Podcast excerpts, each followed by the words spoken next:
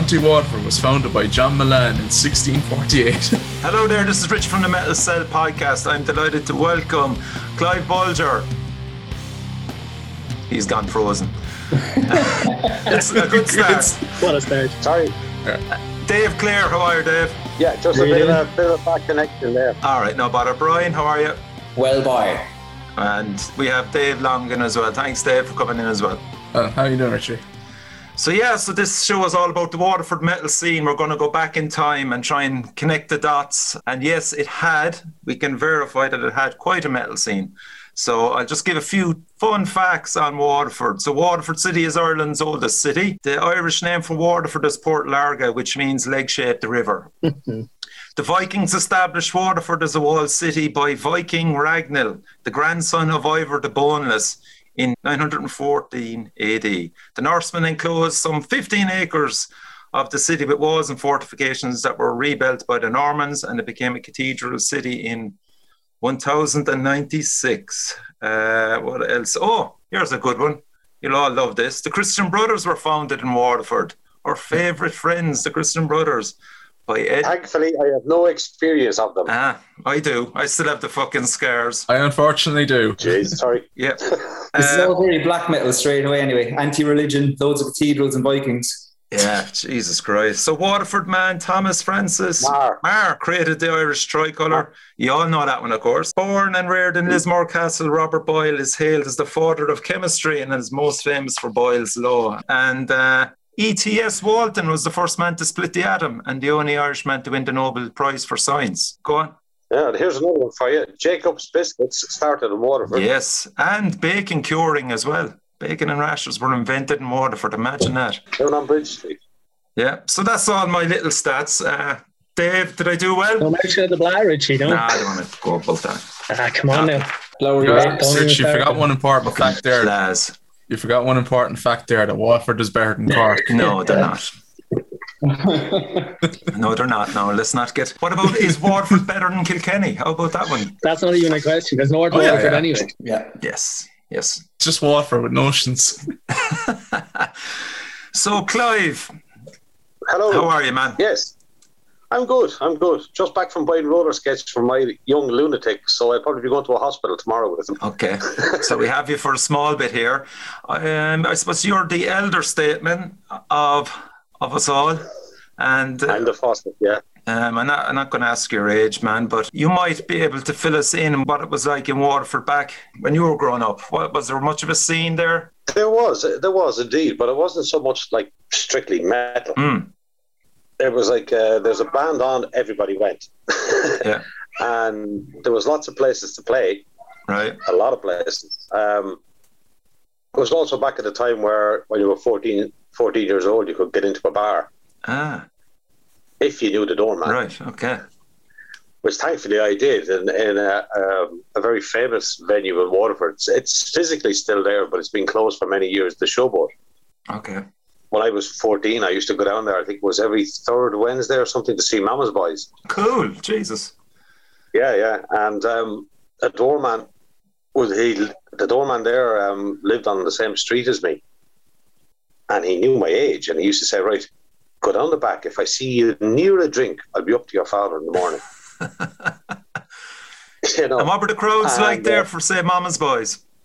Jammed? packed out 300, 300 full, Mm. Three, 400, whatever it could hold back in the day. And um, I mean, from going to those gigs and seeing Mama's Boys, I, I got to know the three brothers, including Tommy, who is sadly no longer with us. And we always kept in touch throughout the years, you know. Mm. And um, to cut a long story short, I ended up doing some gigs in 2008, 2009, 2014 with Pat McManus. Just as a dep, I was never officially a member of his band. but- That's cool. so yeah, there was a, yeah, it was great fun. What an experience! No rehearsal. Woohoo! Yeah. And what, when Um, Mama's Boys are playing, that was what, 1980, early 80s, was it? It would have been 1982. I've Mm. 1982. Yeah, when when, when the Plug It In album came out. Okay. Then, of course, there was other bands. There was many local bands. The the two rock bands, I suppose, around 1983, 84, were uh, Purple Haze, were half Waterford, half New Ross. And then there was another band from Tramore who were called Dream Deceiver. Right. And um, then I formed my first band in 1984, a band called Tasc, Right. and uh, we lasted for four years. And uh, our biggest claim to fame was supporting Def Leppard Nice one. Where did you support them? in a place called Katie Riley's Kitchen, which is physically, again, like the showboat, still there on halfway between Waterford and Tramore. Jesus. Well, so, like, what release had They they? were, they, Pyromania, it was no? after it was after Pyromania and it was before Hysteria. Because what they did, and I don't know who knows this, I'm, I'm sure many people who will see this video will know. Um, at that time, their drummer had the accident where he lost his arm. Hmm. So, because I think two or three members of Def Leppard, definitely Joe Elliott, um, they were living in Dublin, they decided to do a six date Irish tour as a warm up for Castle Donington, which became Download Oh, okay. and they played the SFX in Dublin. They played Waterford, Galway, Cork, Limerick, wherever. And um, I, at the time, was 18 and I was a snotty nosed little git, I suppose. And uh, I wanted that Def Leppard gig, you know. Jesus. And yeah, I, um, and I got it. So you were playing with Def Leppard on drums. No, Your no, band no, was supporting? My band was, support, was supporting Leppard, yeah. And was it Rick Allen? Was he? Was that the guy that lost his arm? Yeah. Was he yeah. playing with them after that accident? At that stage? Yes, yes. That was actually that gig that we did with Def Leppard in August 1986 was the second of six gigs that they did around Ireland. Mhm. But I believe it's in the Def Leppard history books because it's the first gig that Rick Allen played without the aid of another drummer Oh, because the venue was too small for two kits. And I think Jeff Rich, who was the drummer with Status Quo at the time, um, he was on the tour with them to help them out. hmm. But I think he only you know, ended up playing one or two gigs of the six dates, and they realised now we don't need him. Rick, Rick can put it off. We can do it. yeah. That's amazing. Jesus. And have you Def Leppard fans back in the day? The Uh, guitar player and bass player were massive Def Leppard fans. I think I have one Def Leppard album. Sorry if any fans of the, sorry, sorry to all fans of Def Leppard or all members of Def Leppard. Um, I liked them, but when they got very very commercial, I personally lost interest. Yeah. but they were very nice to us. I mean, Joe Elliott bought us beer, and you know they were so so friendly and so nice. to. Uh, even like Steve Clark, who was known to be very you know shy and, and keep away from well not keep away from people, but he was he was generally a quiet individual. Um, we met him only for a few minutes, but he was very very nice, very humble. But he disappeared very quickly. Yeah. Cool. He, he just he just didn't want to be hanging around people. And did, did the rest of you know that they came in through Waterford lads? Yeah. Brian or Dave? Any of them? Nah, didn't hear about that at all. Not really, no. Um, before my time, anyway. Just I, I only moved to Waterford a good few years after, Mm. so not an ageist thing. Don't worry. It's just me, Aris. I couldn't care less. Yeah. I actually have. I actually have it. I think I sent it to, to Richie. I actually have a handwritten letter Joe. from yeah. Joe Elliott trying to help me get that gig. Yeah, because back then, were you booking gigs just through? Uh, because it's all word of mouth back then. Like, were you just sending letters, or was? You book you book because you hear like your friends would be in a band or you hear of a venue, so you'd ring the venue. Some would ask you for a demo tape if you had 150 pound to record one, Yeah. and uh, some people would just take a chance on you, and you played once, and you went back, or you played it once and you never went back. Yeah, yeah. The old Tascam four track recorders. Just I actually have my very first demo tape on um, on reel to reel. I actually have the original reel to reel. Jesus. it's, it's, it's getting something that'll play it now. Yeah, that machinery is long gone. Jesus Christ. There was actually one. I was in a studio here in, in Madrid about five years ago. I laid down some tracks for a band for just some rough demos they, they wanted to do, and um, in that studio they had a machine. Now it was there as a piece of furniture. It wasn't functional. But just to see it, it was like, whoa, let's do the time warp again. know? yeah. And like Clive, again, what about big touring acts? Would they normally just hit Cork, Dublin, and Belfast, maybe, or even? Well, in, in, in the rock metal vein, yeah, most of them would would go elsewhere because I suppose Waterford didn't really have the venues. We had the Savoy Theatre, uh, which Horslips played in 1978 79. Hmm. That unfortunately is now uh, Supermac's. but um, About the likes of Thin Lizzy, yeah, would they have hit Waterford? I mean, Lizzy, no, I think the, the nearest Lizzy ever got to Waterford was they played somewhere in Kilkenny in 1981. But I did see Phil Lynott's solo band in the Savoy in 1982 Okay. uh, with Brian Downey, uh, Jerome Rimson, Darren Wharton. And it was obviously no Lizzy stuff played, it was purely Mm. solo stuff. But I met Lynott afterwards and he was very nice. We had a nice little chat. But I was like, I was 14. I, Yeah. We'll say when you finished up then in Waterford, when did you leave? Oh, I, I left Waterford in 1990 and I went to England for, I think, a year and a half, two years. And the scene when you left Um, it, what was it like? Was it still vibrant then? Yeah, there was there, was- there was still a lot of, of bars and uh, like there was the old Rogue down on the Apple Market. There was many places that had bands, you know, Mm.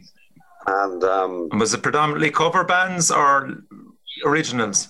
I, I'd say at the time it was probably a healthy mixture of both. Mm. Okay.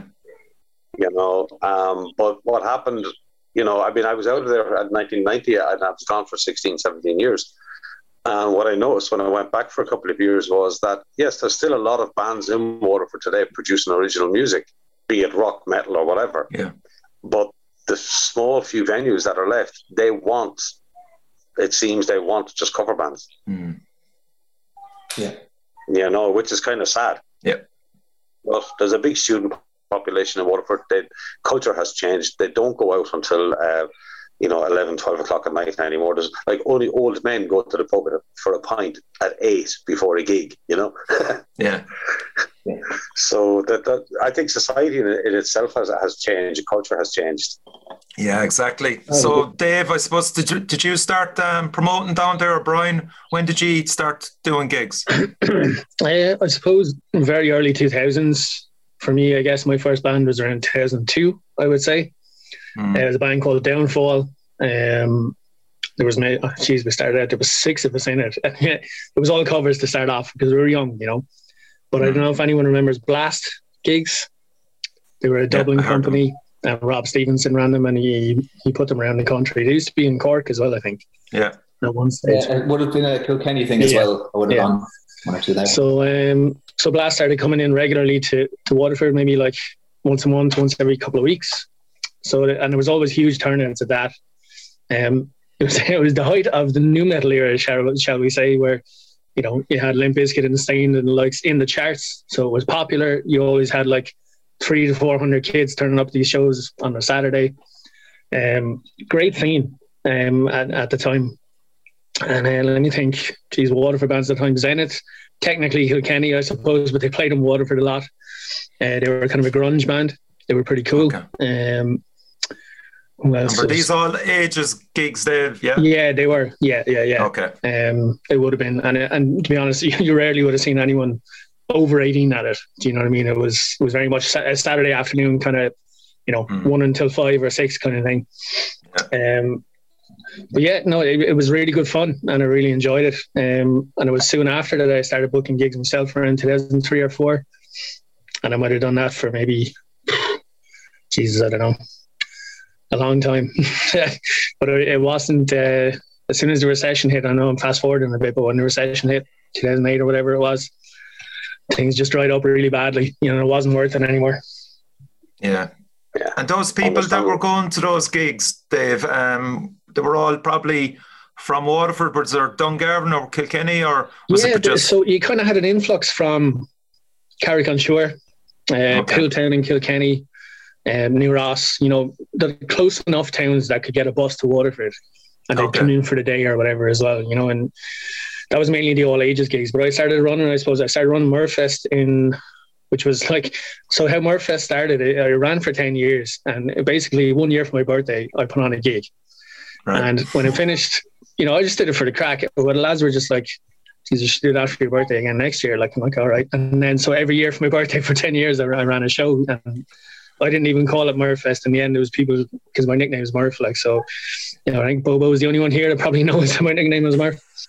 Um, Yeah, like you were doing the like 'cause now every gig is a fest. Like every Yeah. three bands in one day, it's called a fest. If you were doing it before, that was uh, the thing. Like Yeah, yeah. you know, So um, that got like that really took off as the years went on. Like I remember, in, And what venue was that, Dave? Where was it on? it changed. It It changed changed. So the first time it was on was at the Glen Tavern, which was the pub next to the Forum venue. That was the very first Ah. one. Kind of a small little place. Clive, you probably remember the Glen Tavern, or say, do you? I do, but it wasn't. It wasn't called that back then. I think it was called Fleming's or something. Right. Okay. Yeah, this would have been kind of 2004, maybe 2005. I, I was uh, actually went back to England for a second time, uh, and I was there for five years, and I left in two thousand six. So, Yeah, yeah. Um, so that was the first one anyway, and then, geez, I can't remember where the second one was. Now it might have been in Paul Flynn's, which used to be called the Kings, and the Kings was a very good venue in Waterford for a long time.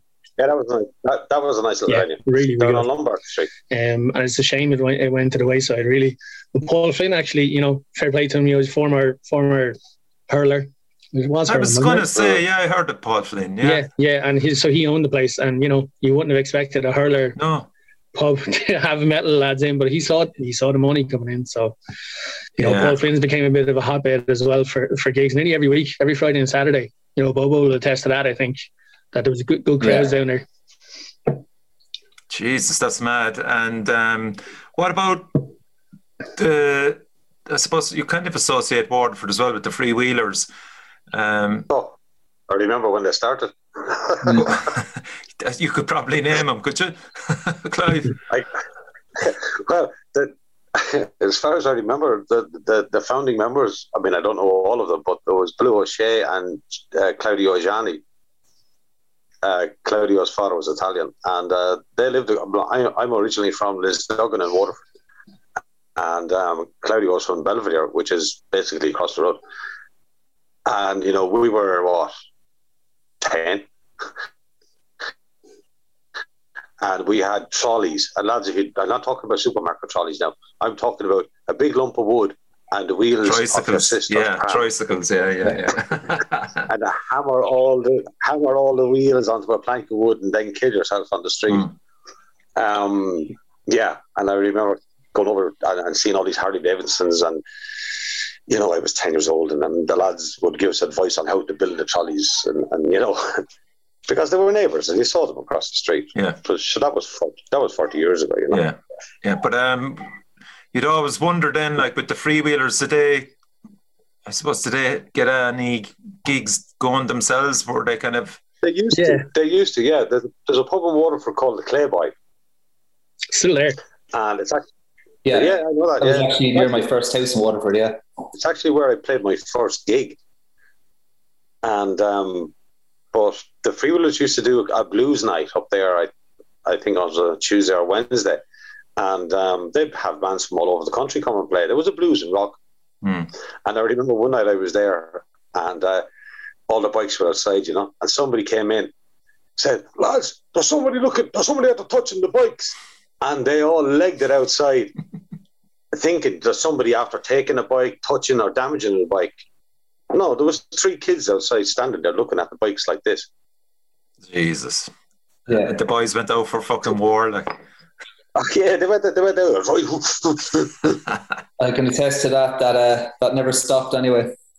but yeah, they, they used to run regular gigs, and then they had the bike show, which uh, ended up, I think, being held in the city centre. But they used to do it out, out in the sweep in Kilmeaden, Okay. And I think Bono actually went down one time um, with Larry, and the two lads bought Harley Davidsons from the freewheelers.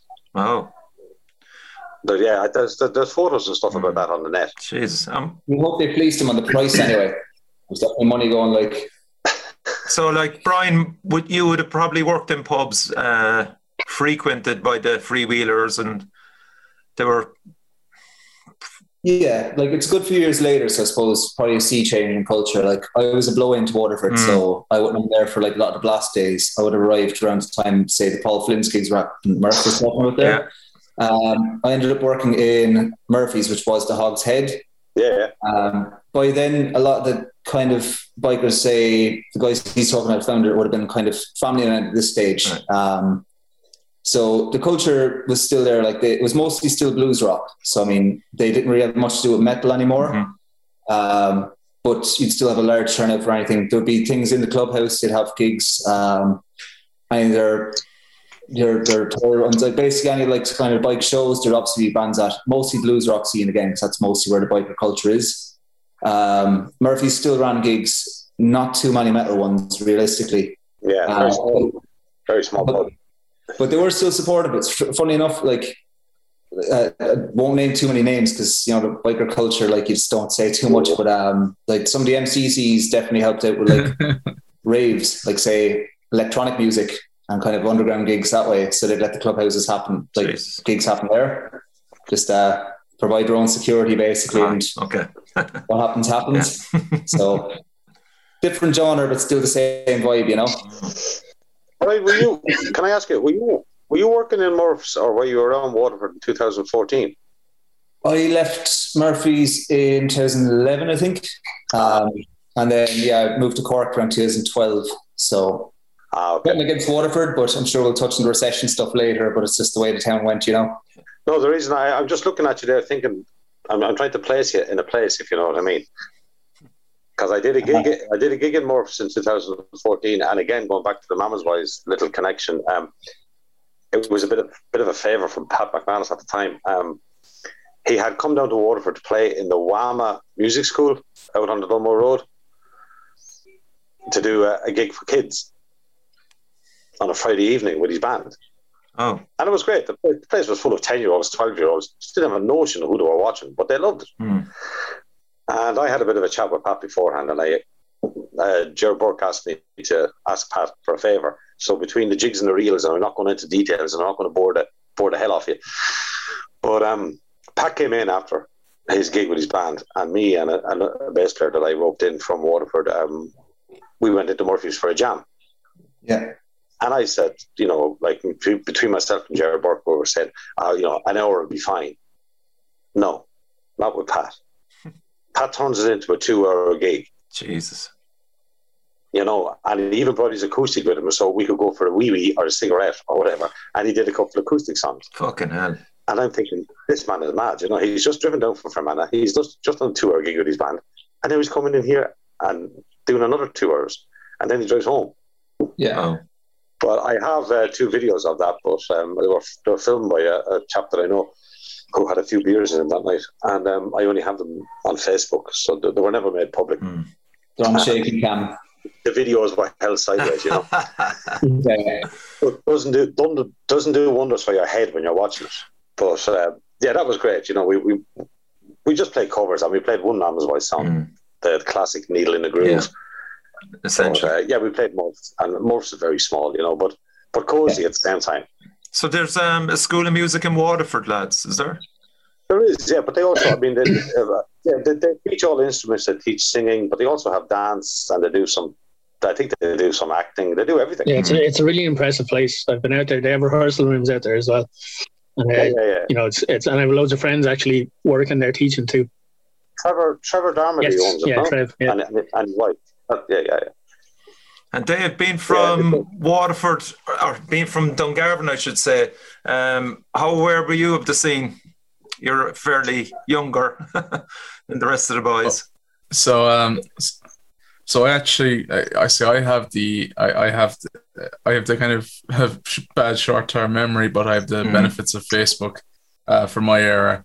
Uh, so I was able to actually look up stuff. So like my main kind of time there was maybe like uh, 2014, 2015, kind of um, 2013 to maybe 2015.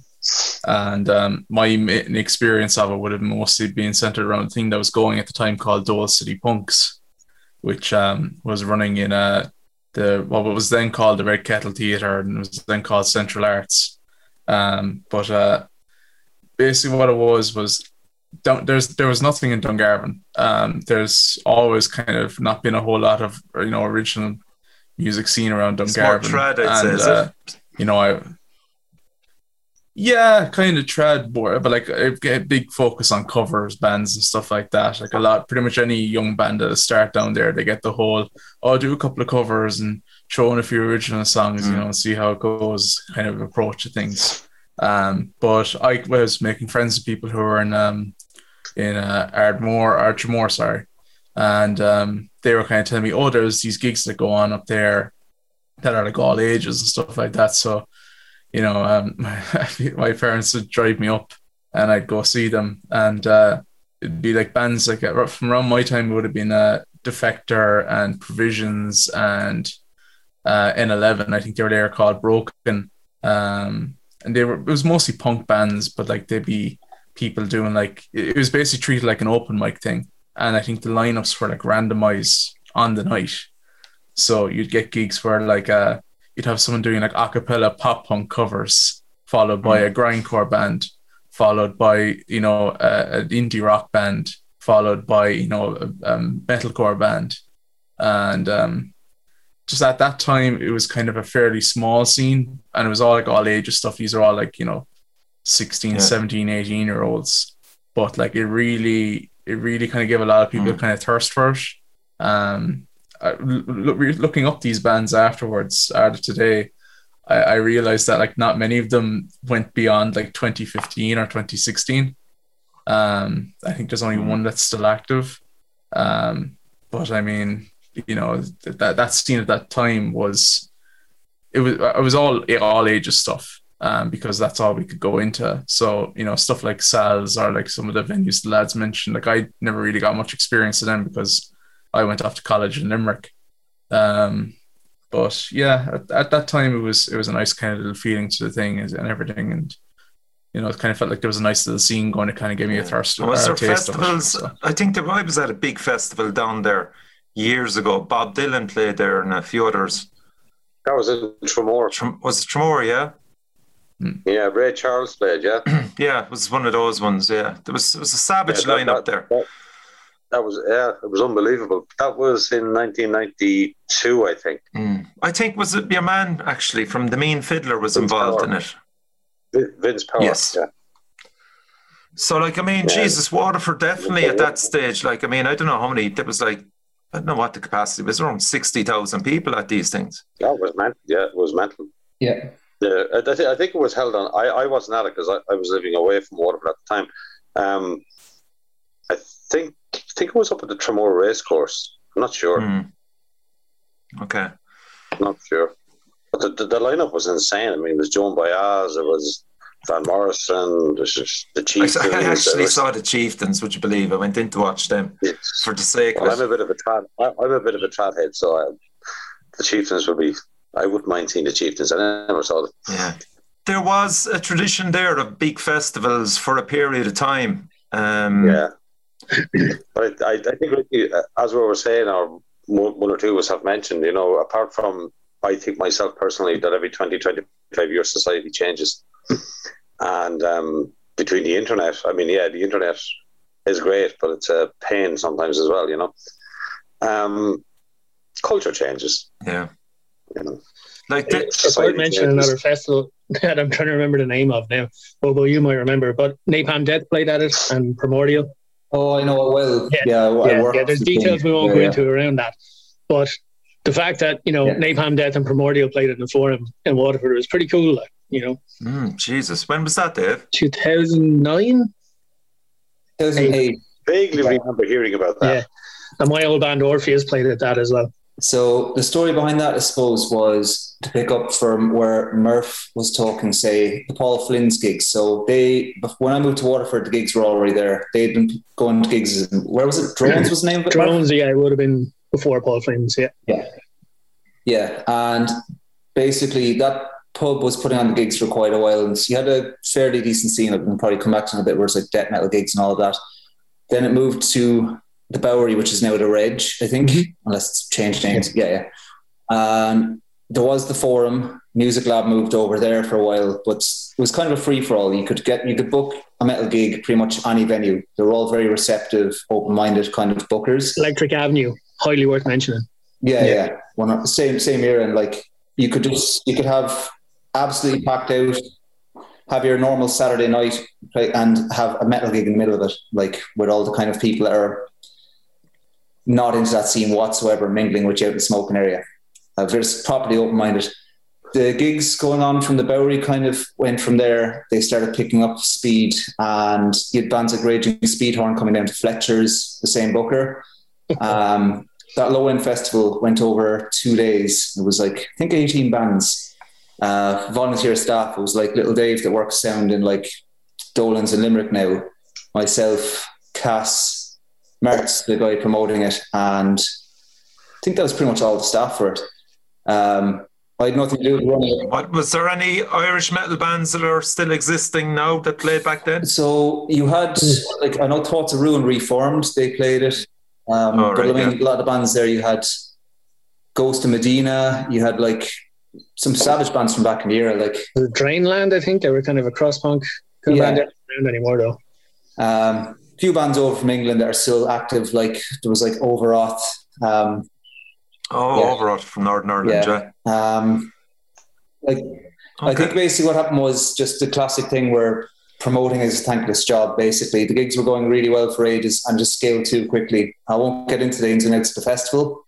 I'm pretty sure all the bands got paid kind of eventually and all of that. Like, but um, basically just scaled thing on Metal. Ireland about it. yeah. Yeah, yeah, yeah. That was a big drama. Um, like back in that era, like Waterford was still a melting pot where you had bands coming down from Cork constantly. Five Will Die, Brigantia down constantly. They're still active. Like they were practically part of the Waterford scene back then. But that festival, that almost put Waterford, like it was on the map already. That was kind of the crux that it got big and then it overscaled really because that was too big. Kind of ruined the promoter because it's thankless. You know, if one one gig goes wrong, where do you come back from? You know. Uh, tell me about I, I used to Hmm. book I used to book for a venue in Waterford, a short-lived venue in Waterford in 2009. Um, it was called Twister Vix. Yeah. I, I booked for them for the first six to eight months, and um, I, act- I actually had a Kiss tribute band called Hotter Than Hell. They're apparently Europe's number one Kiss tribute. There's a couple of lads from the north of Ireland, I think two Italians. And uh, I put a tenner on the door, and people were like, "But it's always free." Well, not Yeah. tonight, but it sold out. You know, it was a great night. The lads Yeah. were in full makeup, but it was a great night. And um, we had a dry ice machine. And uh, Richie, I think go back in you, your era and my era, my era, we had smoke bombs. Ah, The smell, the smell of the sulfur, you know. and you knew which song it was going to go off, and so you stood back.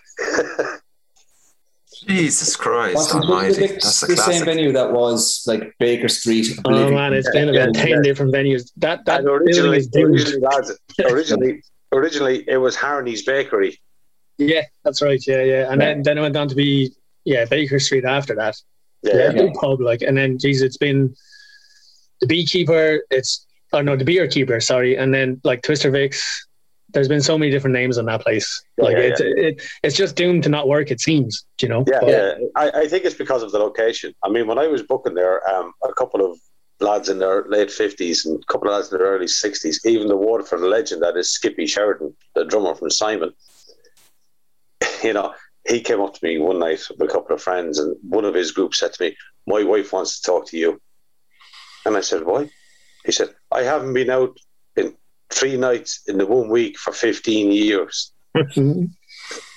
Jesus That's not a The man. bands you're bringing- the bands you're bringing in by, I'm telling you, I'm going to be bankrupt and divorced. Well, that was typical Waterford though. You go out for a gig on Thursday night, you get home on Tuesday. You end up sitting Yeah. in the kitchen, like you know. Yeah, but uh, sorry, what, what have you mentioned? Electric Avenue there. yes, Yeah. yeah. Just to throw into the mix of the conversation, and speaking of metal and everything else, Club LA. a, I think it was 2009. Paul Di'Anno from Iron Maiden played there, Oh yeah, played Electric Avenue. Yeah, yeah. and um, I I was at think that show. I I I played support. I put I Mick O'Keefe, who was booking gigs there at the time, he um, rang me and he said, "Listen, can you pull a few of your old friends together and come in and play support?" So we had one or two rehearsals and we went down and made a show of ourselves. but uh, yeah, it, it, yeah, that was 2009, I think. Dave, you didn't get in for the support band, Obviously, obviously. yeah, yeah, yeah. Who comes It, in, was- actually um, who comes in for the support? band? the, the, his backing band was was um, you know the Metallica cover band in Ireland is Metallica or Metallica or whatever. Yeah, yeah, yeah. Me- Yeah, they, Metallica, they were actually, yeah. they were his band. Was well. was Flash was Flash Murphy um, on guitar? I'm not sure to be honest. He's I think uh, I I've no, I met Flash a couple of times and um, I played with his Metallica band um, as a support or guest or whatever the hell or the same bill in the forum one time. Yeah, t- yeah, that's right. It was was was Fletcher's band. Yeah, different Dun- Dundalk, is it? Yeah, he's somewhere somewhere up around there. Yeah, yeah. But um, yeah, What was the crowd like for Di'Anno? Not Uh, great, to be I- honest. I, it wasn't great. I think he, I think the venue lost on us. Yeah, they would have definitely. I, I'd say because it it- was lucky if there was more than about thirty people there. I'd say. And I- that's I- weird and unfortunate because I think they, I think it was about eighteen quid a ticket, and he didn't go on until midnight on a Thursday night or something, Yeah, yeah, something like that. But, uh, Mm. He's notorious anyway, contrary. but So apparently he's retiring. yeah, But was it? Oh, do you remember? I can't. I, I have an image of him. Was he on crutches that night? he had a stick. He had a stick. Yeah, that's what it was. He Yeah, yeah. he didn't look in good shape. I'll be honest. No, he, no, no. He has major health problems. But um, yeah, I know that. All right. Yeah, yeah. I met him after the gig, and, and we chatted in a tiny dressing room for about a half an hour, and he was very nice. He was, you know, there was no kind of, there was no, I don't know, ego or whatever, but he just seemed just okay. But like all, like us all, you read about these people, you know, and he's not without his problems, and he's he's made a few statements that kind of are self contradictory over the years. And and if I remember correctly, and uh, during that gig, um, when he had taken to the stage with the band, he was I think he was criticizing Iron Maiden a little bit, or Steve, Steve Harris, and I thought to myself, well, you know what? Okay, you did your time with the band, you're out of it, but you're out here now making a living off of playing that material, Yeah.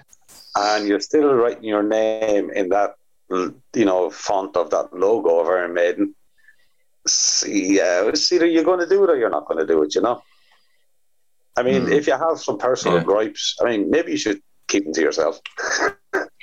Yeah, exactly. He was playing Iron Maiden songs. You know what I mean? Yeah, so I don't think anybody went down there that night to hear him whinge about Steve Harris. They wanted to hear Paul Di'Anno, the original Ma- Maiden singer, sing some of his other band stuff because he had a band called Battlezone or whatever, and Hmm. probably play Running Free or Remember Tomorrow.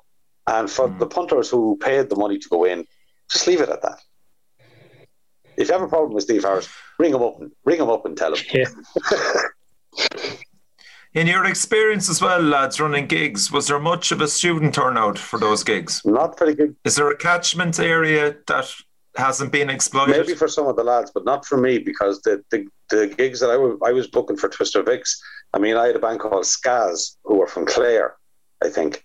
They were an eight-piece ska band, and some of the members were from Cork. And I mean, I booked Rob Strong, and I booked again Pat McManus, and I I think because of what was going on in Waterford and what I saw at that time with Electric Avenue and other places, they were kind of gearing toward the student and the younger you know.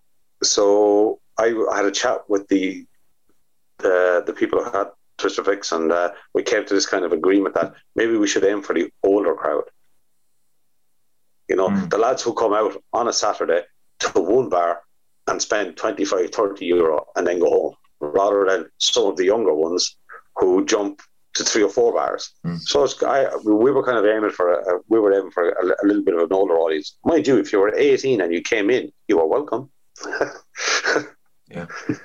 You know, What about uh, Brian and Dave, their catchment students? Not students? really, to be honest. I mean, I, I think because it became such a, a close knit scene at the time, between the early 2000s to 2010 ish kind of era, I think everyone just kind of knew each other.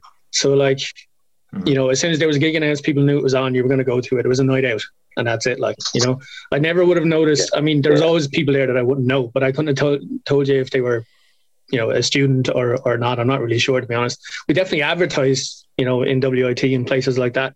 So it's Okay. possible, possible that, you know, Yeah. but I, I couldn't tell you for sure.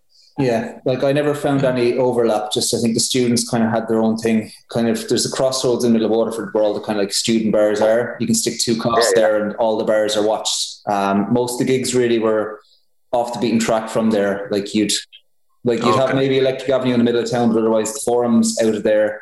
But the nature of the scene was very DIY, and that's kind of what perpetuated because I mean you get a lot of towns that have the means, like you get the likes of Cork, where it'll still always fall on three or four promoters to actually make things happen. But Waterford was the same. I mean, it was always just three or four people would just kind of have an idea, push with it, and that would kind of be the the igniting thing. Like say Murphy backed me up here. You had likes of Macker kind of setting and you were involved as well, I think, with underground, like the forums, Yeah. Yeah. SMDF, those web forums back in the day before Facebook and Bebo and kind of social media in general, where where people were kind of talking through most advertising gigs.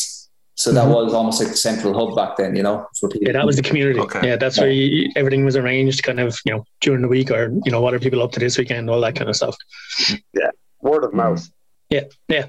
But online as well, like that's that's when you know forums and stuff were in their heyday before social media, like Brian was saying there. You know, like I thought it was magical because I came Yeah, from like the something like country that. basically Before- where it's dial up internet. Before really. anybody became a keyboard warrior. Bob, Bob, you saying But, uh, something I can kind of talk to in terms of the student thing was um, I think it was about 2018. I think um, uh, there was a WIT student, a fellow called Ben Hayes, was actually running gigs in uh, Central Arts for I'd say about the bones of a year. And I think he was doing under the name Rockology, and like he was a WIT student, and he was kind of doing it as a as a society.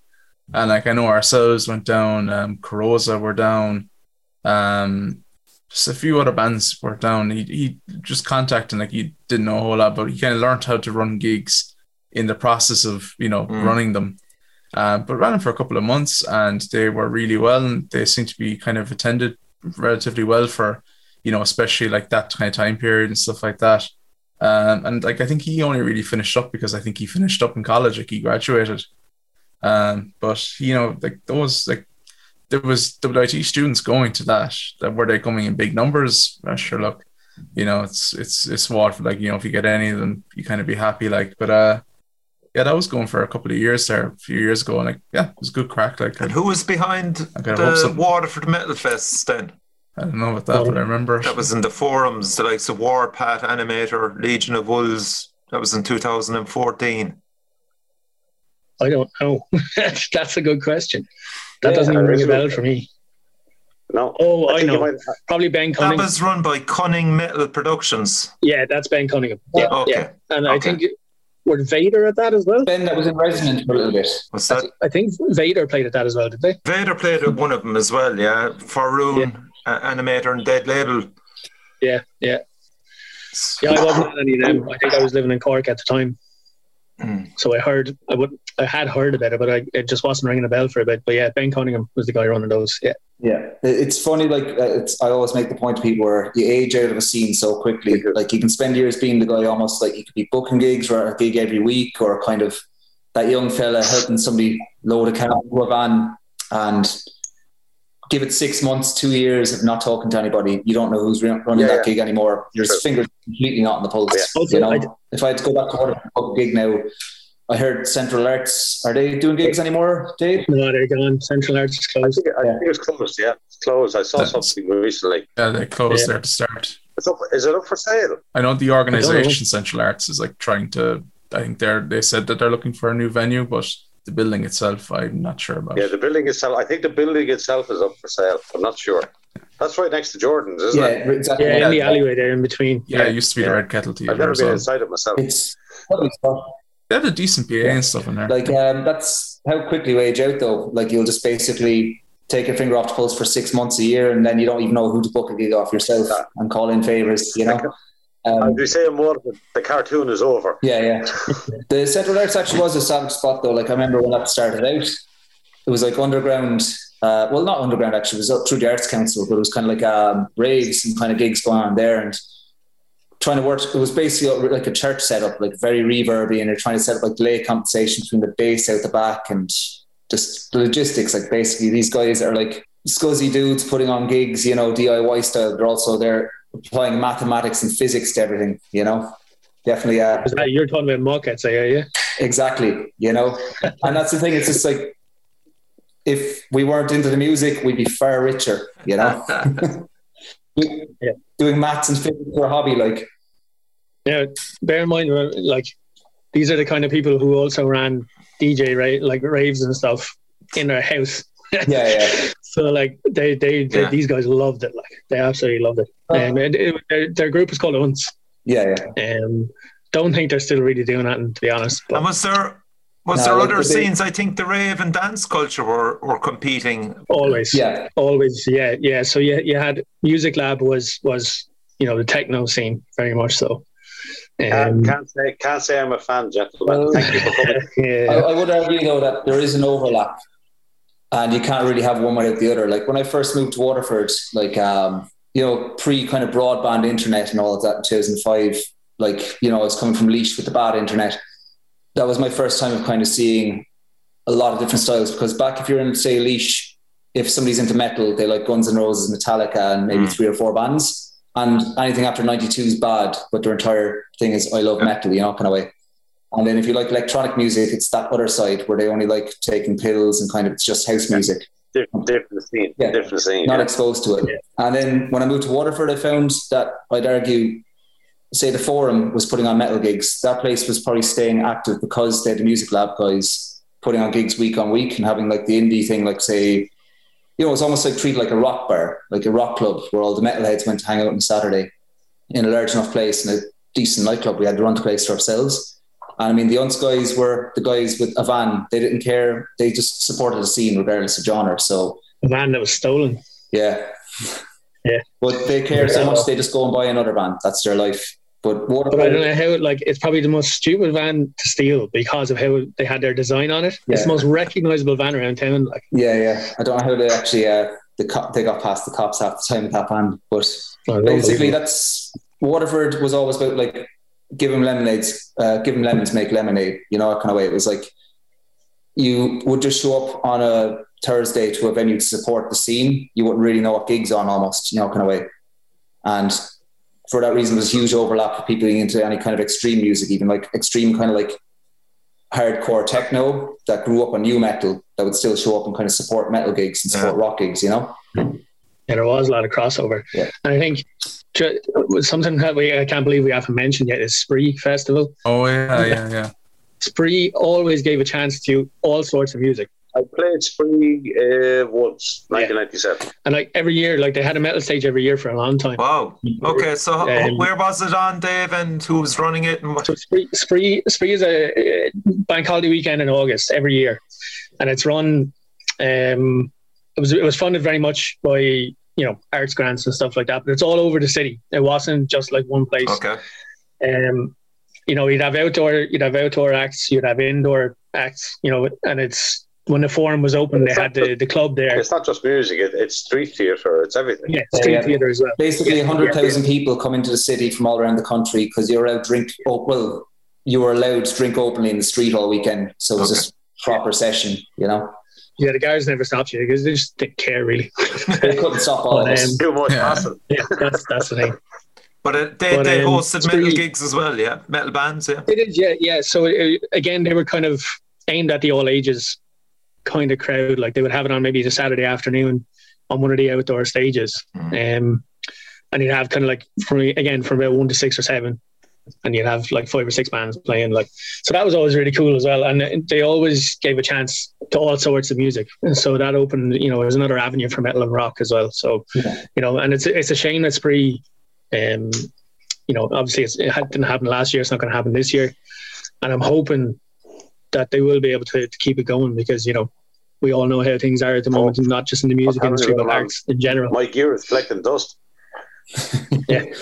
Um, actually, the other part as well was they had that parade every year, and you know the Yeah. floats going around. Like residents, like were on one of the floats, fire float, one year. Yeah, I was a part of that. Yeah, I was filled in for ask, Grain. Were you playing? Yeah, you were playing filling on bass for that, weren't you? Yeah, Yeah, yeah, yeah. yeah. that was. They got on RTE News as well, so that is probably the first ever piece of death metal on RTE News Yeah, Nice. very- on the last year. Sorry for Jesus, that's mad. With any scene, there's probably, as I said, the dance scene was running parallel to that. I mean, it was very similar on Cork as well, with Sir Henry's and the dance scene. Actually, it actually took over. I played Power Henry. Yeah, it took over more so, and metalers just fucking left or just stopped playing, you know, because it just it became one of the biggest scenes in Europe, I would say, at the time. But Waterford always struck me as a place that loved its dance music as well. Oh yeah, still does. Because Like I mean, you know, it's obviously you know no gigs over last year or whatever. But even up to last year, there was still acts passing through and playing in the clubs. You know. Yeah. Like, you have to remember as well, like the second biggest radio station in the area is Beat 102, 103, which is like Yeah. all like like that would be like the radio station I was listening to going to school, and they'd have like a load of 90s dance music going like in the Ah, right. half Okay. eight in the morning. Like it's it's very much a part of that whole region. Like is that kind of dance music thing. Mm. So that almost segues as well because like the whole idea because Waterford was always just like we're saying lemons lemonade it was always very DIY just kind of a few people just kind of making things happen but metal hurts like you were in that weren't you? I was. yeah they had the only pirate metal radio station in the country um Yeah. yeah, that's true. Um, that was around 2008 or nine. We started that.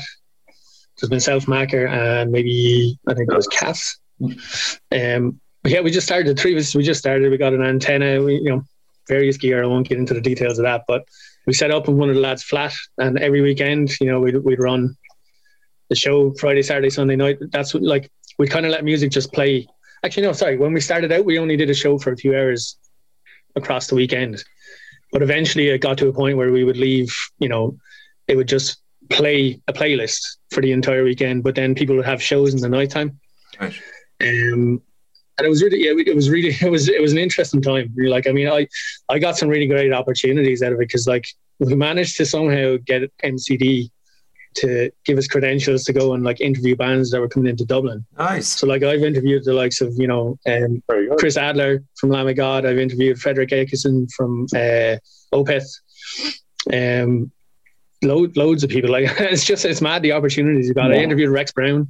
Jesus. Like, That was the the ultimate. pinnacle The ultimate. of anything because Rex Brown is one of my bass idols. yeah, yeah, yeah, yeah. Um, Now I see you have to Yeah, think of was that, really cool. Brian. Jesus Christ, they forgets of. Oh no, well, sure. He went to interview um, what's in the ocean in Cork for because you were just able to kind of go like, oh, we're a metal radio station, and then they brought you out to Manchester to a gig. yeah, we became good. We're still good friends to this day. Like, I mean, three of the boys that are in the ocean at the time are in Coilguns now, and they passed through Cork a bunch. I, I booked them for their gigs there years ago, Mm. Um, and Bailer did a tour with them a couple of times. So, I mean, you know, the connections you make from these things are, is really, really kind of cool. Like, and yeah, you're right. That did slip my mind about metal arts. Completely slipped my mind. Um, Yeah. It's just as well you said it, but. Uh, It was a really cool time. That that and, and actually that turned into Open Tempo FM, which is still running to this day.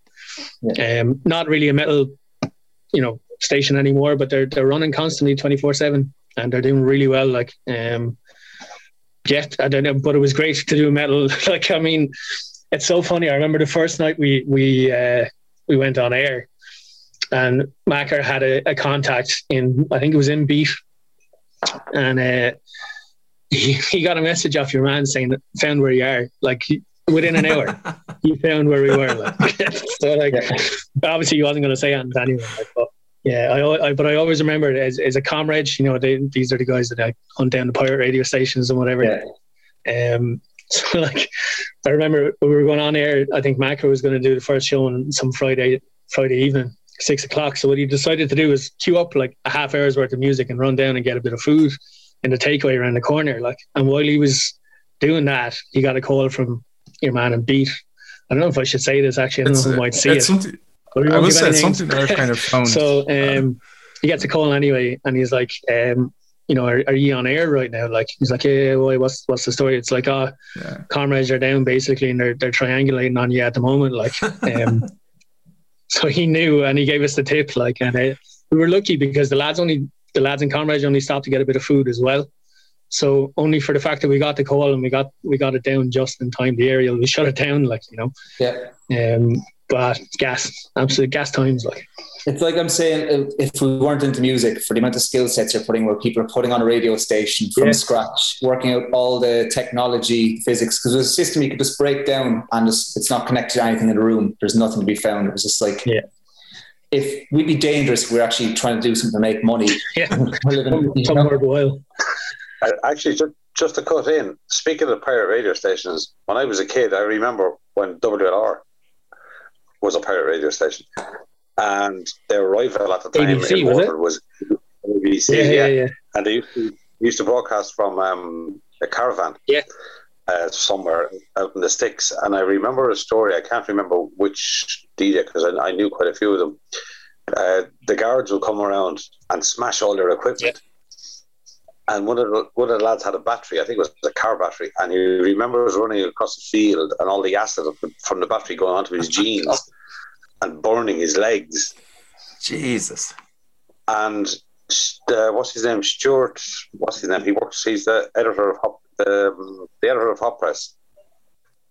He's an English chap, but he's lived in Waterford. Well, he lived in Ireland for forty years. He was actually a DJ on ABC Radio in Waterford, and now I think he's the assistant editor of yeah. Hot Press.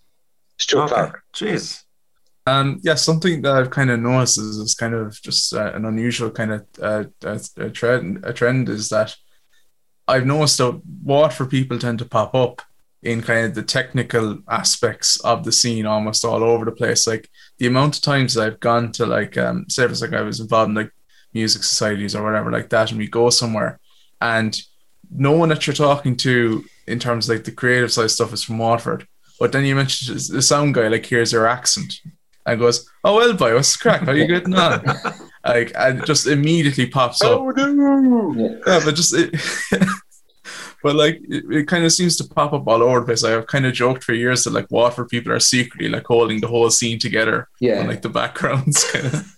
They love fiddling with wires. Yeah, yeah, yeah, I think it's no coincidence that like electronic music even like it's so big there because I mean that does involve a lot of technical skill. Just yeah, yeah, I don't know. I mean, like when you left, then Dave and Brian, what way was the scene at that stage? Pretty good, actually. Uh, so we were in a band called the Great Ocean Divide at the time. Mm. Uh, we were a three-piece instrumental band. So, like, I think it was just. I mean, yeah, bands coming in like, and so we watched from far played there a bit, and you had like No Spill Blood from Dublin. They passed through quite a bit as well.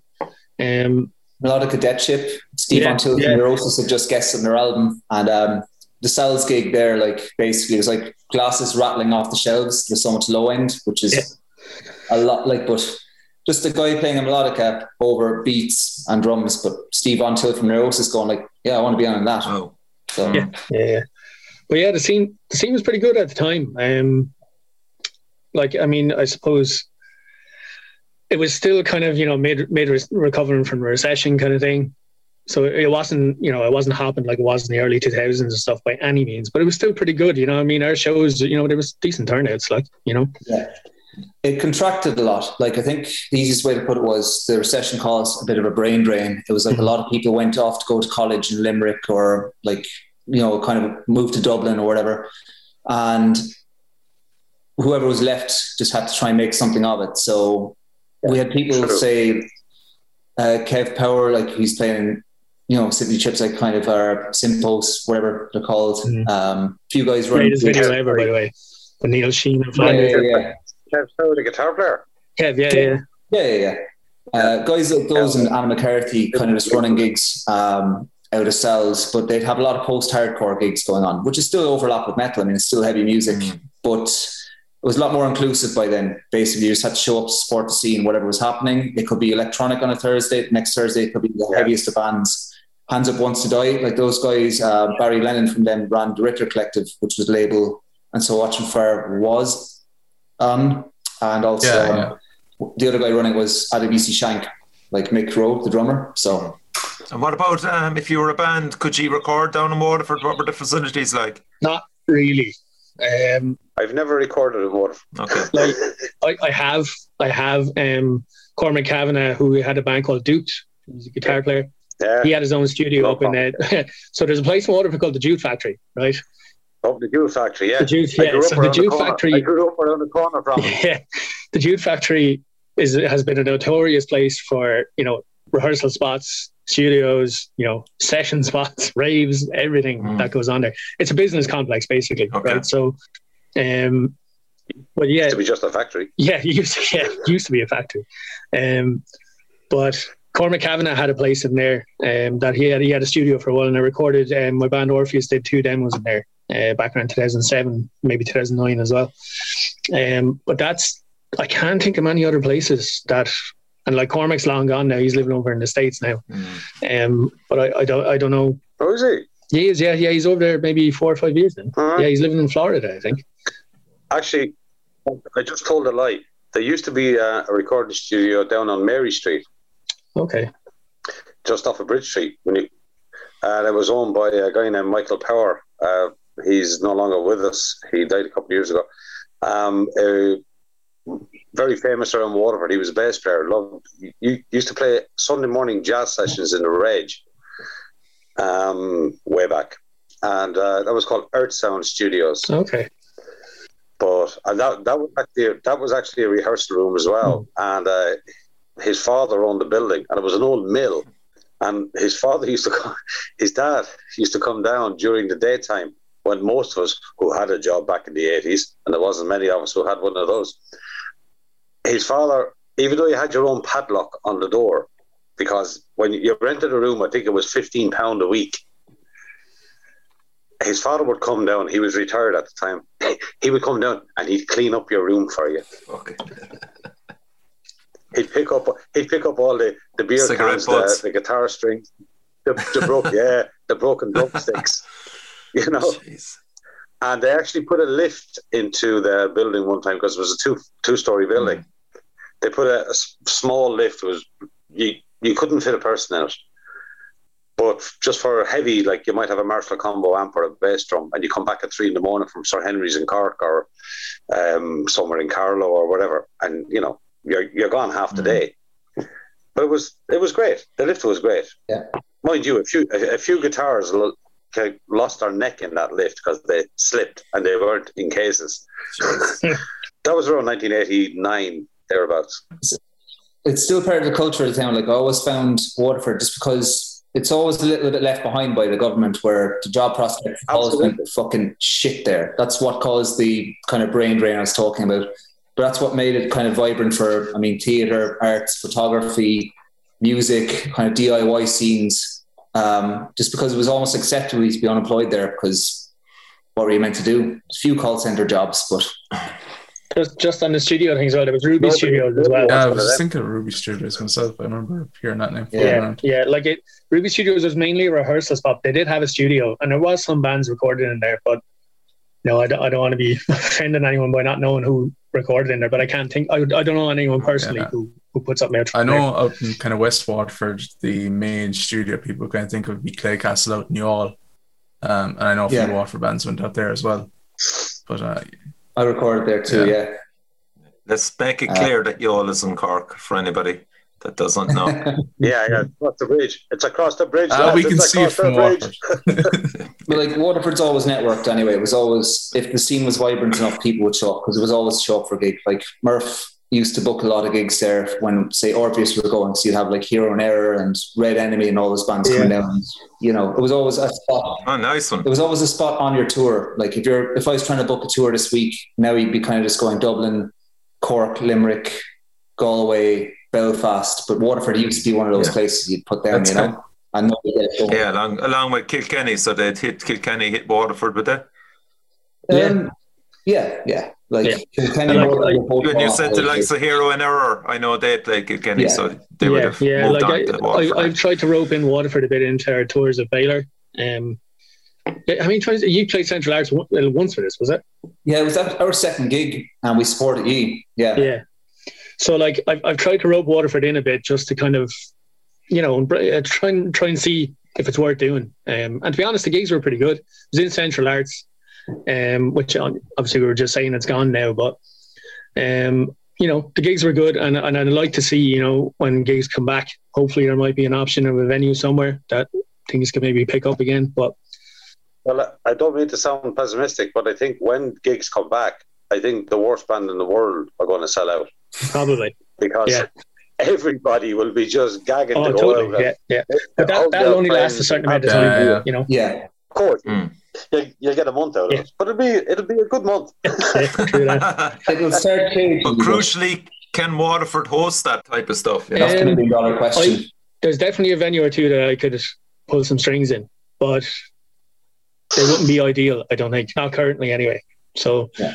we'll see. We'll see the little lay of land. There's a lot of places that are closing and stuff like that as well. So who knows who might pop up and, and you know, Yeah, exactly. Like nobody knows. Nobody knows what's going to I've every faith. There's always somebody that just wants to make things happen in that town. Yeah. I'm just out of the scene too long to know the guy's name. but they've always managed to make it work in some venue at some point. Um, I'm seeing a punk scene coming up there at the moment, even that you know will have an overlap. You know, Steve Furlong is usually involved in that. The Yeah. recurring the recurring theme of Waterford the scene is just sheer stubbornness a lot of the time. Uh, just, um, but like you know, there's stuff there like you know WIT applying for the university status, and I mean, like there's not really any places in the country to have a university where there isn't some sort of a scene going on. So hopefully that would bring some sort of influence into it, whether it's kind of a, a legitimization to you know outside kind of elements or whatever you'd kind of hope that'll bring something in. It's it's a case of like you know half half of Aponym is from Waterford, like myself and Chris are from Dungarvan. So there's always this element of wanting to play in Waterford and stuff like that. We've only gotten to do it once, and we'd like to do it again. And like I know there's bands there like um Meniscus, I think have started up again recently, and like they're a Waterford band, and like um there's kind of there's I I think it's kind of a case of you just kind of have to get lucky and find like the right people with drive who are there, find the right spot that lets you just work away. And uh, I think it could happen, but it's kind of just, yeah, it's sheer stubbornness and maybe a bit of luck, I think. Yeah, that's the word people say there. What bands can you name check that are still going? Animator is one, obviously. Yeah, animator more new, new Ross. Um, but Okay, they've that definitely for them. passed through Waterford a lot. Yeah. Mexicans. Mexicans. Uh, I know the animator boys are great. Oh, geez, I've known them since um, they were Heresy before they were animator. Um, and I can't remember when they changed. They probably didn't change the name about ten years ago, maybe. But like, I've played countless gigs with those lads, both when they were Heresy years ago, and you know, when when they've been animators. Really good guys, and they deserve every success they're getting. Like, there's, you know, in my opinion, there's not many bands in the country doing thrash well, and they are one of the ones that do it very well. So One hundred percent. really good. They're so tight. It's just incredible. Mm. So good. Mm. Um, Anyone else you want to give shout outs to? do you know the horrible thing is like ever since I've moved back to Waterford, like it's, it's like Bobo was saying, you grow out of a scene so quick. Like I was only living in Cork a couple of mm. years, and by the time I came back, I knew no one. Do you know? I mean, Now you it's- feel like an old man. yeah. So like I still had, I mean, I still had friends here, and I knew people, but I didn't know who was running gigs anymore. I didn't know Yeah, the bands, all that stuff. You know, what I mean? it all changed in two Yeah. years. Like you know, so it's Yeah, absolutely. yeah. It only takes one pissed off bored person that needs to start booking a few gigs and doesn't realise yet how thankless it will be eventually, and Yeah. we're laughing, you know. Yeah, yeah. I'm going to name out a few there that I took down. Um, Resonance. Resonance. Resonant? Yeah. Was Yeah. that was that Macros band? Yeah, was I it? had a stint in that band Yeah, for a while yeah. as well. Yeah, yeah. Yeah, Okay. And Holocene Extinction. Yeah, Holocene Extinction, Yeah, I know. I know a couple of lads. Uh, Bestial Creation, black metal. Don't know, them. Repentance, doom metal. doom No? metal was a big No. thing though. Like, as in, you couldn't go to anywhere. What you could be in Supermac's or um, just in a shipper on a Friday night. Everyone had that same down shirt. Everyone had Ah. the same down shirt on. So there was a, a bit of a doom metal scene in in Waterford for a Look bit. over my yeah. shoulder. Oh, there you go. Yeah, That's the Rex Brown connection there. But like back then, like I was saying, that's why I suppose Five Old Die and Granchi and all those bands were down every three weeks practically, you know, gigging. They Yeah. they always got to turn out like I guess the one of the last kind of bands that I kind of knew from around there before I kind of left myself was uh, Provisions. I think, from what I can tell, they finished. As Bobby and, and Yeah, Dylan and I- from Yeah. what I can tell, they finished up in 2017. But uh, yeah, but like they were they were kind of one of the last kind of like there was a couple of bands like there was like um Hayden and Lion Eyes, which I think were like mostly the same band. I think they changed their name as well again before then. But like the last kind of band that was starting to gain a bit of traction before I left, I left was uh, Provisions. And uh, like I said, Yeah, they were quite good. We, they played with Bailer a couple of Yeah, times. yeah. yeah, they're good. like I said, a lot, all the stuff that I kind of remember from that time is under the Dole City Punks kind of um name. So that whole kind of thing. Actually, a band I, I definitely want to give a shout out to is um, Back Row Smokers Club. Oh yeah, yeah, yeah, Not a metal yeah, band. yeah, yeah. But they're a funk band and they're great. Oh, and So King good. Kong Company as well. But again, not a metal band, but uh, more electronic kind of stuff. yeah. I'd say probably maybe October, November, all goes well. There definitely is an opening for someone to be booking in Waterford because bands will want to literally Yeah, play. Usher- like I said, everywhere because around the recently, it's like country. 2018, 2019, there was gigs going on there and they were doing well. They just didn't continue because the guy run them graduated. Like, Mm. Okay, so there's there is hope. Is the point? If somebody We booked- live in hope. if the venues are the big thing. I mean, back in the day, you used to have the forum, which was made anybody. You could play on that stage, get two photos taken, and then book your next gig. And look, your EPK is done already. You look way bigger than you were. Yeah, the, Like, the forum. The forum was my favorite venue ever. Loved it. Yeah. It's just such a shame it's gone. Like, and It's a, bi- it's a bingo hall now. it's Yeah. a bingo hall, yeah. insult injury there, like yeah. play the bingo hall. Breaks my heart. But it just needs the venues, but there will always be the turnout. Like if it's ever on the, if you ever booked a gig in Waterford and the venue's there, you'll have a turnout. Yeah, Yeah. like and, and the main room, which became a restaurant before they completely shut down, but the main room was a thousand cap. A big venue, like, Yeah. and the, ups- the Wow. upstairs was five hundred cap, and that's usually where most things happened. But like, I remember seeing the Fun Loving Criminals in the main room of the Forum back around two thousand three or four, and like that sold out, thousand people. Like it was a great night. Um, The, Brid- the, it's such a the shame, Bridge Hotel. you know. The Bridge Hotel was that was the venue back in the eighties. Which one? Oh, was it Clive? The Bridge Hotel. It, it's Oh, that's right. I remember some underage gigs even years later there. Yeah. Oh, the Bridge Was Hotel. Sorry, yeah, yeah, I heard you. yeah, if, you, if you come in from Dublin or whatever, you cross the bridge, Mm. you'll see it because it's right next It's on to the quays. on the quays, right? in the And the Metropole was across I mean- from it. across the road from it. I played there a couple of times. Yeah, as and the Prodigy played there, early nineties. yeah, well, Where? uh, the Bridge Hotel saw everybody pass through. You know, Mm. I mean, there was one um, Irish um, rock band from the nineties, No Sweat. Oh yeah, remember them. Yeah, yeah. they um, Heart and Soul was it? Was that, their that, fucking that was sing? the big one. Yeah, that was the big one. Heart and Soul. Jesus Christ! You could look it up on YouTube, lads. um, yeah, they played there. Everybody played there. I mean, Something Happens used to play there. Something Happens were massive in Ireland in the late 80s. I went to the si- Inspiral Carpets down All right. in the Bridge Actually, Hotel. the house There was around twelve of us. Richie, do you remember the Housemartins? Of course I do. Yeah, Yeah, well, they played there. Now, I didn't go to it because I wasn't into the Housemartins. yeah, yeah, yeah. But there's a story going around Waterford. Now, I don't know how true this is. It could be an urban myth. I have no idea. Mm. That the crowd were going ape. They were loving the gig. Everybody's having a great time. the place held about 1,500 people, right? And uh, apparently, the, the legend goes that one of the members of the Housemartins got into the the groove with the audience, you know, Mm. and shouted, apparently, allegedly, something to the uh, audience Get back, you Irish dogs. And then the whole mood changed. Bottles, chairs, tables went flying at the band. That's what I heard. I don't know if there's an ounce of truth in That's it. That's the Viking blood in him still, you know. What if people just turn you like that? It's over. Ah, brilliant. Yes, there's definitely been some moments all right around town that is just legendary, legendary moments. Can you share a few with them, Dave?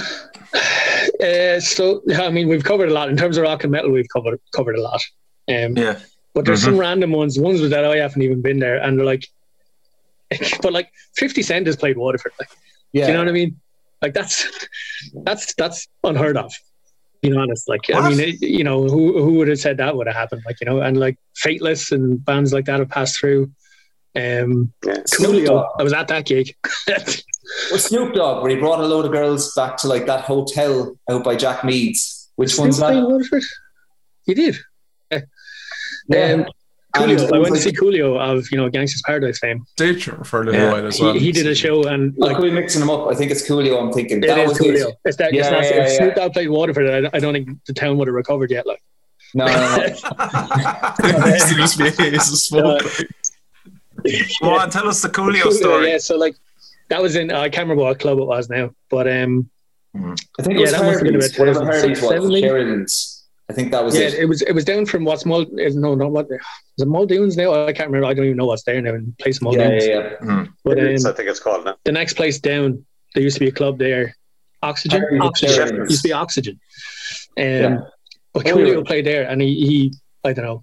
Like everyone just went for the novelty. It was like ten quid or something. So you know, just go and see Coolio. Like, but he uh, there was no support actor at it, and he was an hour late on stage. He played a 20 minute set and played Gangsta Paradise, Gangsta Paradise twice. Oh, yeah, yeah, yeah, yeah. Ah, incredible. Yeah. It absolutely incredible.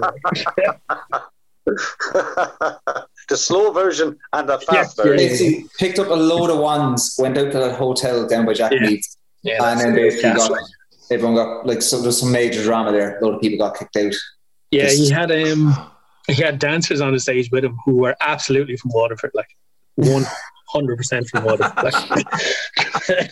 so yeah, that was it was a fun night though. Fun night. 20 minutes. It was a fun two songs. Fun two songs, yeah. exactly. Jesus. Look at much he's he, Played a did, few he had the audacity to not even play the Kenan and Kel team tune. Yeah, There was a day tripper there as well for a little while again, going off the metal kind of topic, which was kind of more of a pop kind of festival thing. There was Oh, a was that festival day tripper for a little while. It was more kind of a pop Yeah. kind of thing. Yeah, that still goes on. Yeah, oh, is that still Yeah. going on? Yeah. Um, yeah, there was a couple like international acts did that. Um, Yeah, 50 Cent was one of the ones that played at that. oh, was that one? Oh, yeah, yeah. And It was like Kaiser oh, wow. Chiefs as well, and like uh, Yeah. Oh, who else did they get? There was uh, UB40. They love bringing in UB40 Yeah, Love UB40. They'll play anywhere. every year. How did they get UB40? Probably a fiver. Yeah, That's right. fiver Yeah. in Marsburg. but uh, Mm.